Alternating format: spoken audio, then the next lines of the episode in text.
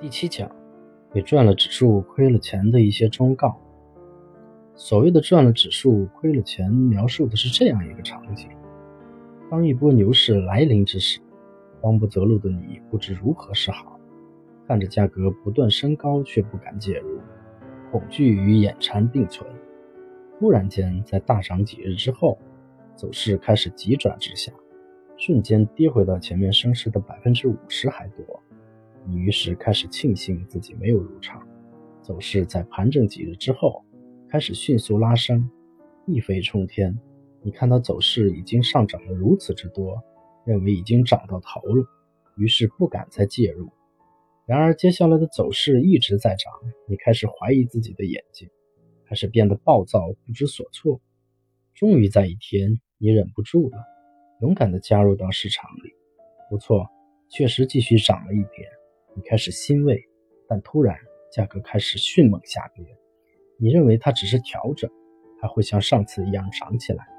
确实，价格又有一个小幅的上扬，你略感欣慰。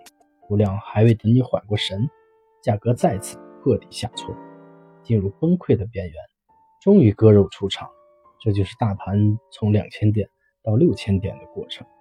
但是你却亏钱了。这一讲。禅师已经开始逐渐提及技术分析的一些内容，我先把它列出来，大家可以带着问题去思考。第一，回档的时候跟进强势股票，为什么要回档的时候介入？它的特征是什么？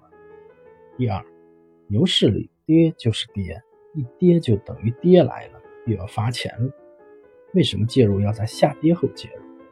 第三，有一种方式是最简单的。就是盯着所有放量突破上市首日最高价的新股，以及放量突破年线，然后缩量回调年线的老股，这就是以后的黑马。为什么？第四，特别那些年线走平后向上出现拐点的股票，一定要看好了。至于还在年线下边的股票，就先别看了，等他们上年线再说。